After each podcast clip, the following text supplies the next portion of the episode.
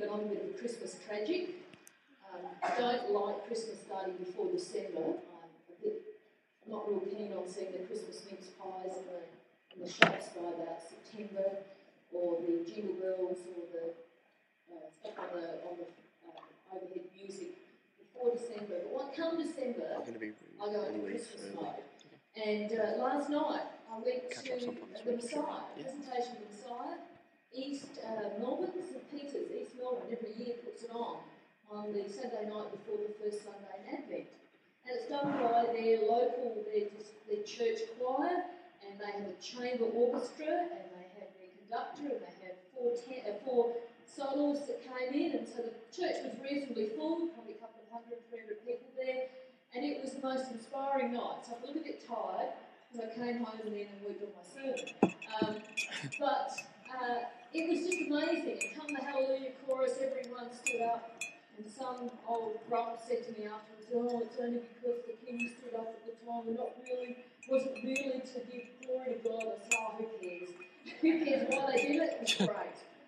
So now comes Christmas, and um, I've had the pleasure of being in different countries around Christmas time and experiencing all the traditions that they have. And what better time than the first Sunday of Advent to talk about the incarnation? And one thing that we do see around the place from now on out is the nativity scene. And I, I went back and, and did some research on the nativity scene because I have a friend who works in local government. And their nativity scene for the, this local council, I won't name it, it's a big one, um, is sitting in the boxes in storage because they had a big argument about whether a nativity scene should be in front of government offices. A new council member has just been elected who's a strong Catholic, and she wanted to know where the nativity scene was. And uh, my friend was visited by another manager, and this manager said to her, Why on earth do you want a nativity scene at Christmas? This councillor is trying to put Christ back into Christmas. And my friend said, well, isn't that where it's supposed to be? no, it's just a secular, secular uh, holiday now. So I think it's amazing that the, the nativity scene comes from the time of St. Francis of Assisi. He is credited with the first person to use the nativity scene. And he, of course, lived in Italy, and St. Francis was well known as someone who loved people and wanted to connect the gospel to people. And he was preaching uh, near Christmas in a little town called, I don't know how to pronounce it, Braccio or something like that. And instead of preaching in the church where he knew he'd be too busy and too many people coming for Mass, he decided to preach in this little cave. And so he found this little cave in the rocks nearby and he got some people to act out the scene of the Nativity. And uh, of course, tradition grew up around it where someone claimed that the Christ child actually manifested in the manger that night. We won't go into that. But from that time onwards, Christians have um, looked to the nativity scene. And the nativity scene is something I collect. I have given away a few different ones that I've come across. And so I think it's a fascinating uh, kind of look around the world when you look at some nativity scenes. So I collected a few pictures of nativity scenes from around the world. And here's one from Africa. Uh, it's made of straw. And I think this is really cute. Uh, it'd be pretty delicate though. My grandchild would not be allowed near that one. Uh, the next one is um, one, I'm not too sure where it comes from. It looks looks kind of Latvian to me. Anyone's from Latvia or in that Baltic area? I was there a couple of years ago. This looks a bit like what you would find there. Um, I love the little prongs. Looks kind of alien, doesn't it? One, I think, uh, looks kind of inscrutable. I think it's from the east, kind of maybe Japan, uh, Mongolia, China, that kind of area. I love the, um, I love the kind of look around that. And then this is the Amish. I love this. Very plain, no faces. Don't have the image in the Amish. This is an Amish nativity scene. And then this is probably our most traditional one that we're familiar with. And countless, countless pieces of art that show us this scene. And what strikes me, it doesn't matter what nativity scene you look at, the focus of the nativity scene is a baby. Everyone, you always put your nativity scene so everyone is looking to the baby. And the baby is the focus, particularly in this one where the light shines down and it's on the baby. And so for us, when we look at a nativity scene, the focus is on the baby because the important thing that the nativity scene brings to us is that a baby was born. This baby who grows to be a man and who becomes the most famous man in the entire history of the world. And so today, when we talk about the incarnation, I want to, I want to ask the question who is this baby? Who is this baby? This is the baby Jesus. But what do we know about this baby?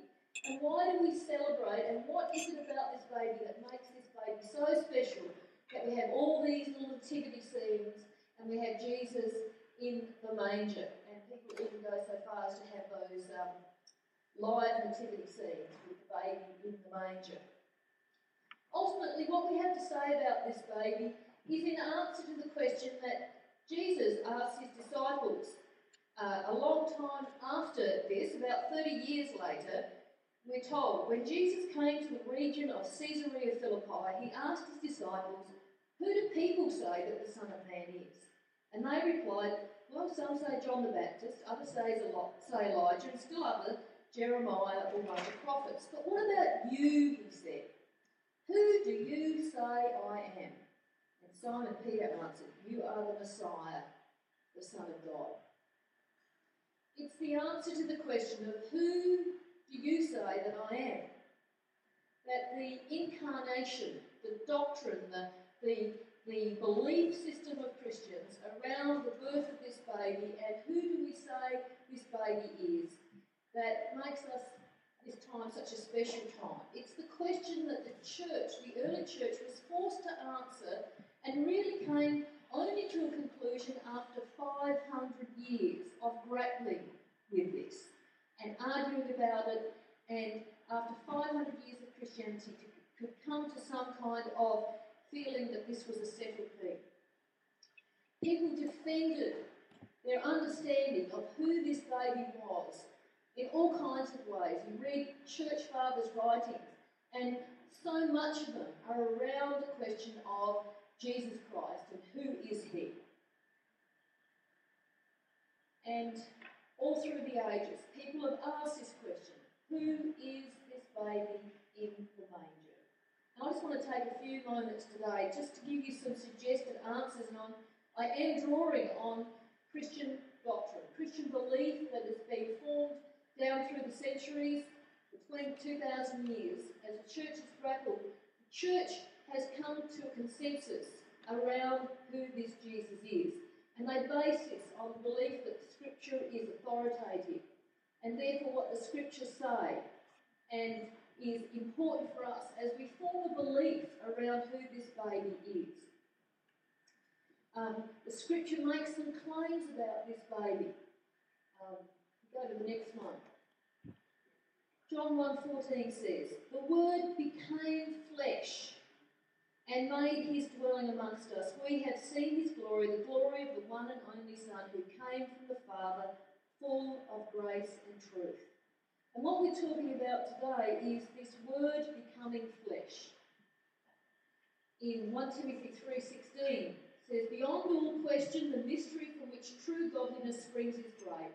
He appeared in a body and was vindicated by the Spirit.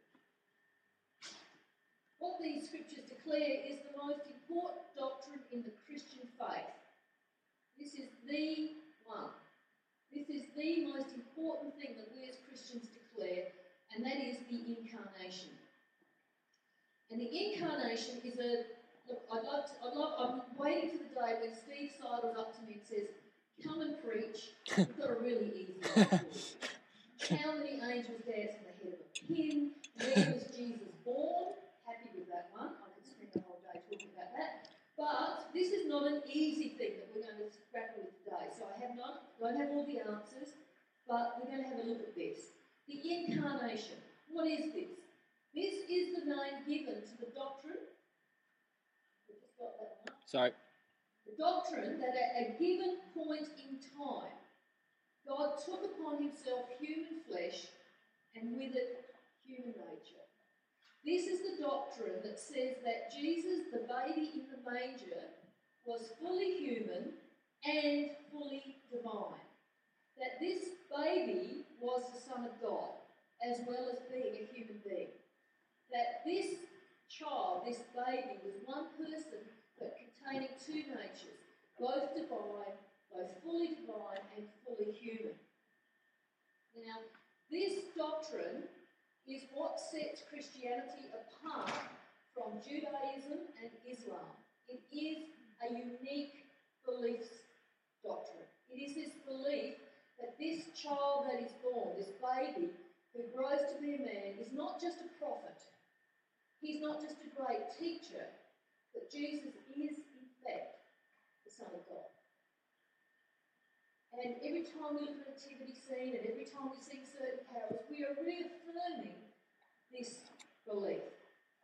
The word incarnation is not found anywhere in the Bible. Look, theologians love that. The word Trinity is not found anywhere in the Bible. Neither is the word incarnation. It comes from the Latin and it simply means enfleshment. Becoming flesh. Something being enfleshed. So, who is this baby in the manger?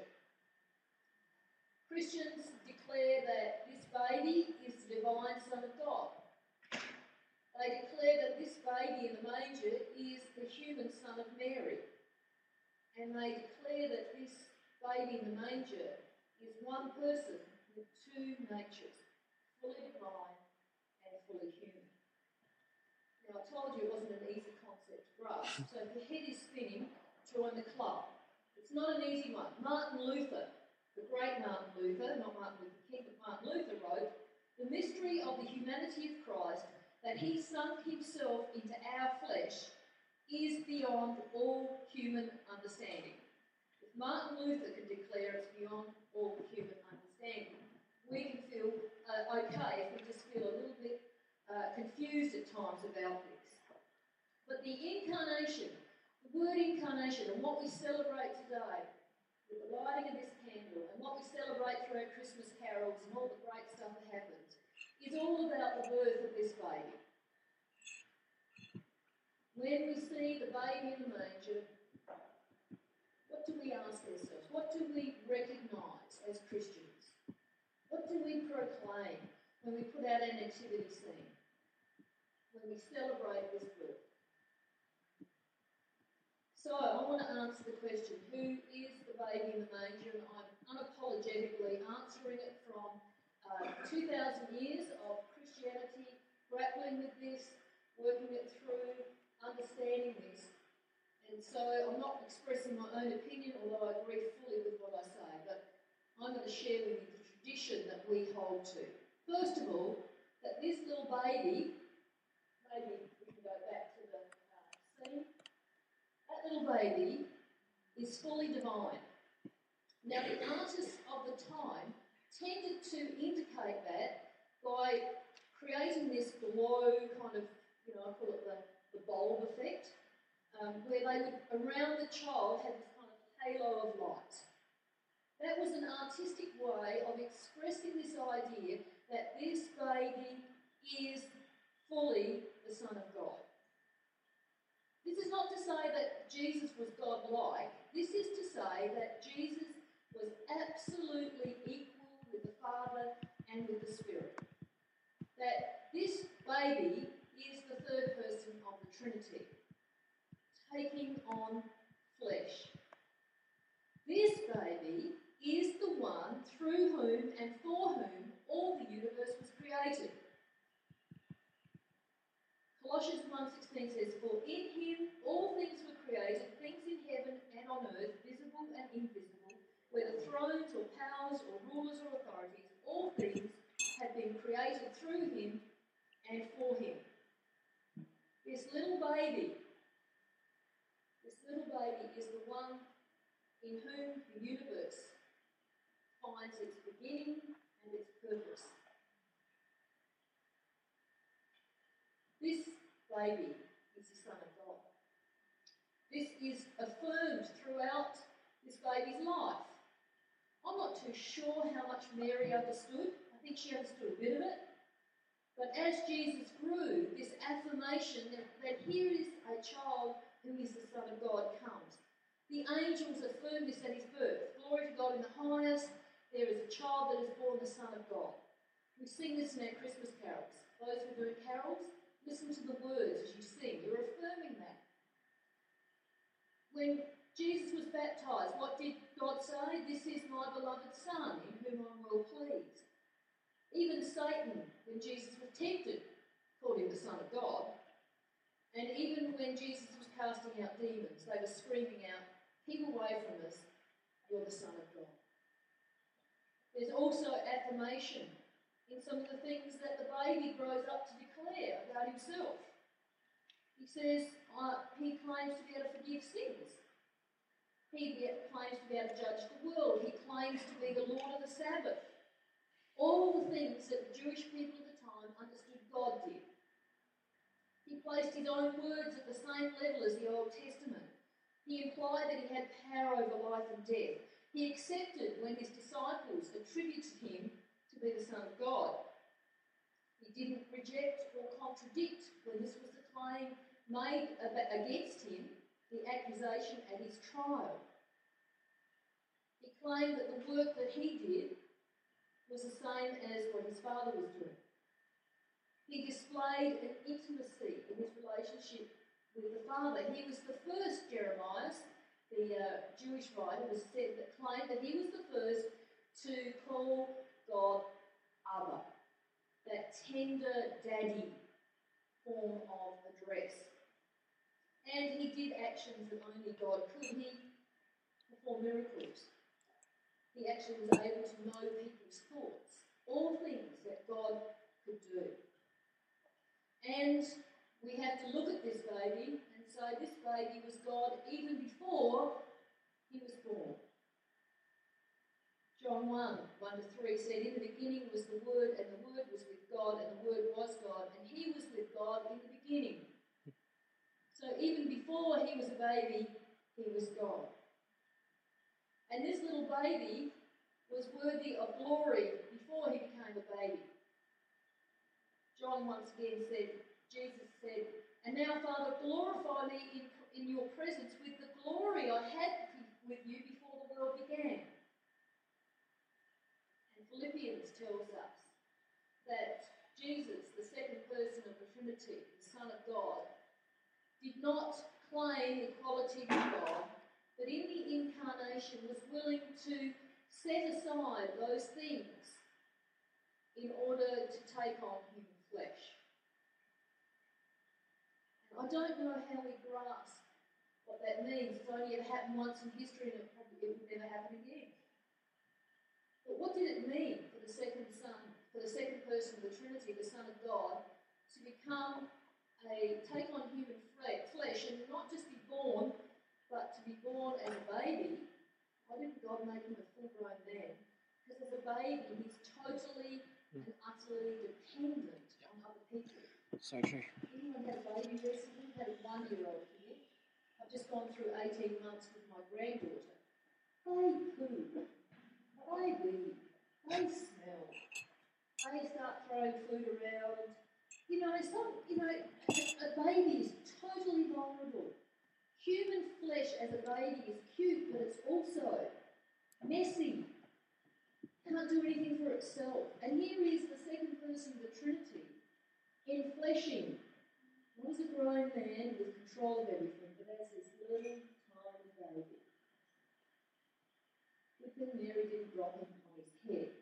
He's totally and utterly dependent on humanity. And I don't think human flesh as a baby is particularly glorious or godlike. But what does it mean for us that this baby has this halo and this is light, this baby is divine? Well, it means that first of all, we can know what God is like. Because God came in human flesh and walked amongst us, we know what God is like. The scripture tells us that God is like Jesus. In Hebrews 1 3, it says, The Son is the radiance of God, God's glory and the exact representation of his being. It's hard for us to con- have a concept of a God who's a spirit up there somewhere, but it's easier for us to look at Jesus and say, God is like this. This is what God is like. Because Jesus, this baby, was born the Son of God, it means that we are now able to partake in redemption. If this baby was not born, redemption would not be possible for us. Only someone who is an infinite God can bear the full penalty for our sins. Human being can't do it. We need God in order to come in our place. For the first time since the fall, humanity is reunited with God in the person of Jesus Christ. And through the cross, we can be reunited with God. Um, let me read to you a little story that someone wrote. Long ago, there ruled in Persia a wise and good king. He loved his. He wanted to know how they lived. He wanted to know about their hardships.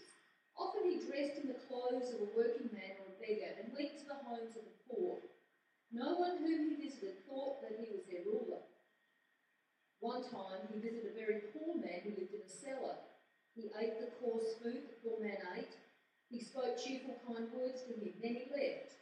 Later he visited the poor man again and disclosed his identity by saying, I am your. The king thought the man would surely ask for same gift of favour, or some gift of favour, but he didn't. Instead he said, You left your palace and your glory to visit me in this dark, dreary place. You ate the coarse food I ate. You brought gladness to my heart. To others you have given your rich gifts. To me you have given yourself. God is willing to make almost any accommodation to have fellowship with us, even to the point of becoming human. We'll scroll down then and have a look at that's Jesus' divinity, and this is probably the way that we see depicted mostly. And let me say, the church fought to be able to declare that Jesus was the Son of God. Of course, it's easy to say Jesus was a good teacher, Jesus was a prophet, but it's another thing again to say that Jesus is the Son of God. And for 300 years, heresies arose in the church, and the church fought, and through the church councils, particularly the Council of Nicaea, came to the point where they said that you have to, in order to be a Christian, Christians believe that Jesus was the Son of God. And they put it in the creed, the Nicene Creed, to make sure that as you affirmed the Nicene Creed, you were affirming that Jesus was divine. But if we think about the baby in the manger, we're not just saying that he's the Son of God, we're also saying that this baby is fully human. And if we go down, we see a picture of what um, has been reconstructed recently, in the last 10 15 years, um, what a Semitic man in the first century probably looked A little bit different hmm. than what we often think of Jesus, but most scholars and archaeologists say this is probably a reasonable depiction of what Jesus would have looked like. Oh, I like the Western one better. but this is probably closer. Peter, when he spoke at Acts at the day of Pentecost, said, People of Israel, listen to this. Jesus of Nazareth was a man, accredited to God by you by miracles, wonders, and signs. What do we say when we say that Jesus was a man? We say that this baby lived a fully human life. That he didn't float, you know, and just kind of do all kinds of oomy things that we think of Casper the Ghost and all those kind of things. We might think of angels. This baby was fully human. Grew up and went through exactly the same things that we as humans do. He had a physical nature. He looked like this Semitic man. He had the same physical limitations as all humans do. He suffered physically. He physically died. He had the same emotions as humans. He loved people. He could be sorrowful. He could be troubled. He could be joyful. He could be angry. Be astonished. And he did weep at times. He was a, had intellect the same as a human. He knew thoughts, he knew characters, he knew the past, he knew the future, but at the same time, there were limits on this man's knowledge. In some cases, he asked questions because he genuinely didn't know. In some cases in Scripture, Jesus says, I don't know. And he had a spiritual life. This boy Jesus grew up, this baby grew up, and he went and he went to the temple and he learned and he prayed and he struggled. And we know that the same human being was a subject to temptation as we were and we are. This baby is human. If you touched him, you would feel human flesh. If you pinched him, he would go out. And this was another area in which the church had to um, wrestle with because along came certain doctrines and certain heresies that said, no, no, he was just a ghost. He just looked like a human, but he didn't have a real human body. And so the church struggled with that and came up with creeds declarations to say, no, this was a human person. John, writing near the end of his life, writes this about Jesus. That which was from the beginning, Jesus, which we have heard, which we have seen with our eyes, which we have looked at, and our hands have touched. John is writing against a heresy at the time, which says that Jesus was not human. God could never become a human being. And he says, No, no, I walked with him, I talked with him, I touched him, he slept with us, he woke, he ate fish with us, he did all the things that a human being would do. So the question is, what does that mean for us? What difference does it make that this baby that we see in the nativity scene is Son of God but also a human being? It means that we can have a mediator between God and us. God cannot be known unless he makes himself known, and he makes himself known in this person, Jesus. And Jesus can represent humanity before God because Jesus is human. This baby can be the substitute sacrifice. In those days, when you killed a, a goat or a lamb in the Old Testament times, really this was substitute for the human who deserved to die. So, in order to bring about a final solution to the issue of sin and forgiveness, there needed to be a human being who could die representing all of humanity. And that is this man, Jesus. He's able to represent us because he himself is a human being. And this baby, praise God, can intercede on our behalf.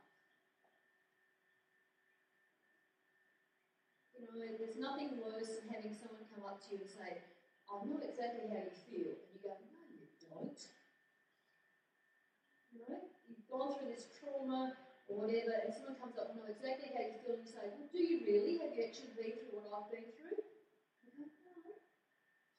Very nice for your sympathy, but really you're not able to empathise on my behalf.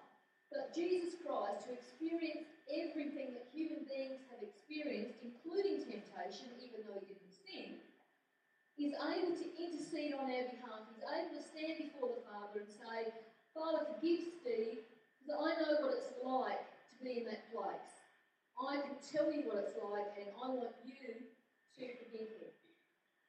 And he can do that because he knows what it's like to live the kind of life that we live struggle with the things that we struggle with.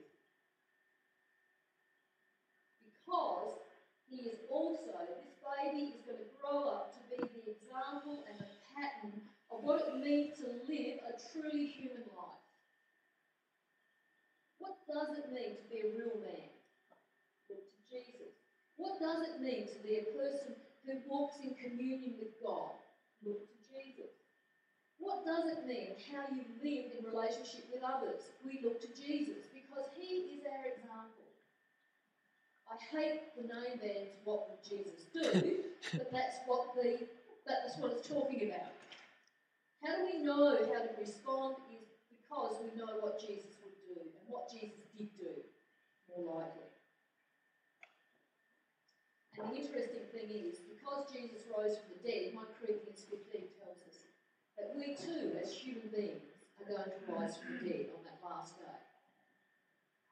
So look after your body.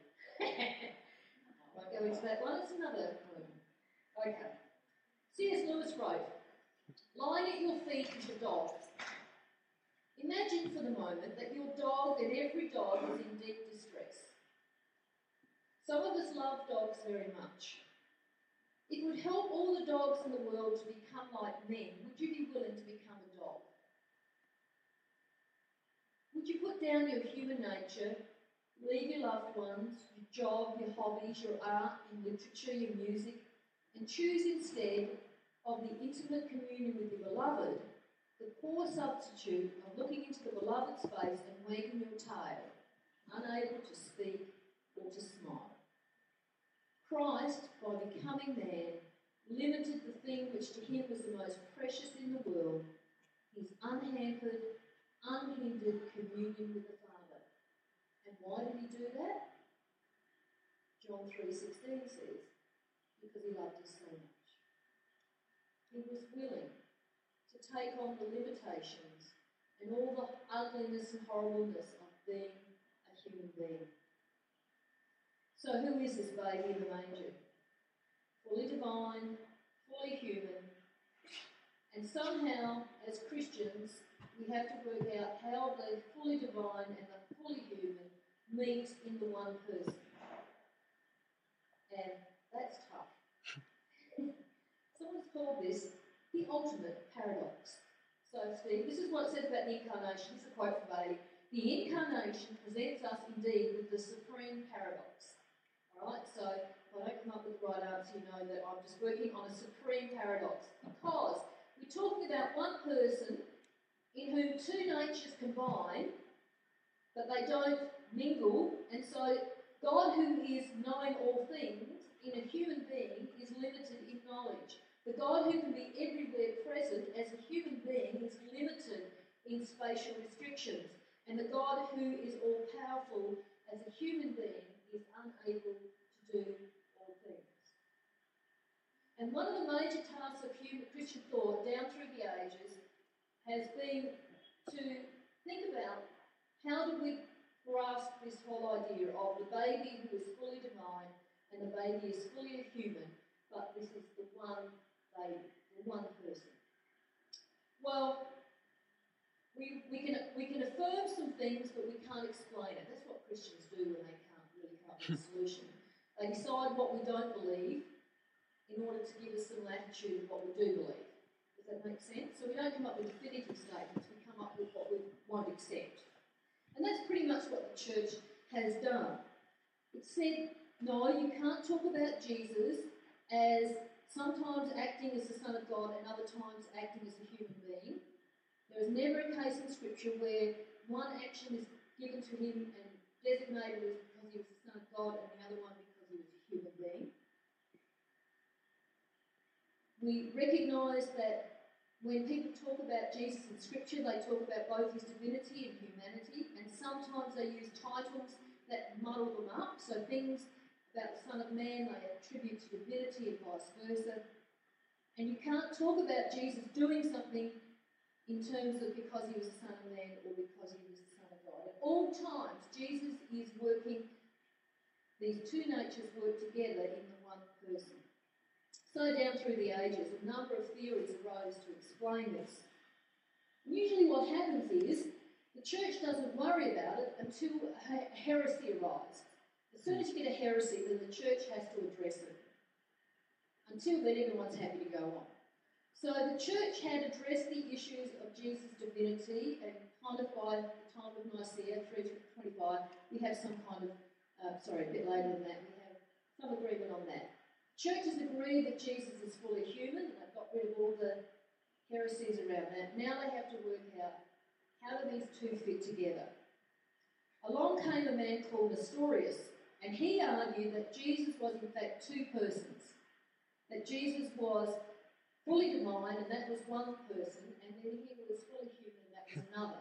He never quite explained how it happened, but these were divided persons. So Jesus would pop up as human being, and then he'd pop up as Son of God.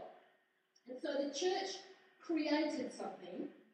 They created a concept to explain how Jesus could be both divine, fully divine, fully human. I love that. There's no way of explaining, so they describe, they come up with a new term. And someone came up with this idea of a hypostatic union. A union so intense that two natures are one person. So they created a whole doctrine to cover this idea that Jesus was his person. No one can explain this union, but we use that term. And then came another man called Eutychus, and he argued the other way. He said, look, let's just mix them all together. And so the human and the divine are not separate in Jesus. He's kind of this third hybrid. And hybrid and this and that. So let's just take Jesus the divine, and Jesus the human, and mingle it together and come up with Jesus the whatever. The church says, no, sorry, uh-uh, can't do that. Jesus is both divine and human, but he is just the one person. You can't have it absorbed, one absorbed into the other. So, what did the church do? The church held another council. And uh, having nutted all this stuff through, they came up with what's known as the Creed of Chalcedon. And if we go to that, here we go. Now I'm going to give you a few minutes.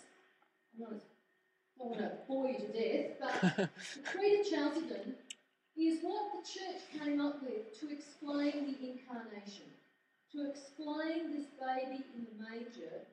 The church wrestled with the humanity and the divinity of Jesus and how these two natures came together in this one person. So take a couple of seconds out, read that, talk about it around the table, and see if you can see some declarations. We're not a creedal movement. The Churches of Christ are not into saying the Apostles' Creed or the Nicene Creed. But this gives us an indication of what Christians down through the centuries declare about this baby in the manger. So let's take a couple of minutes out and read through it.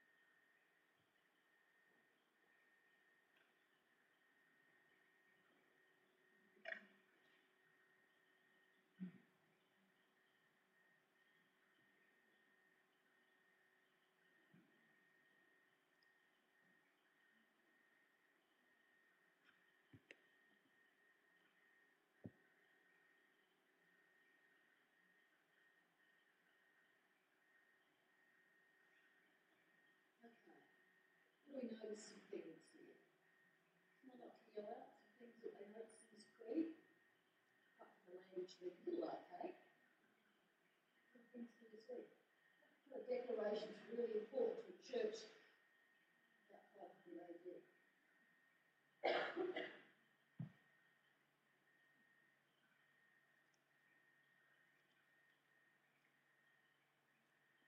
Okay?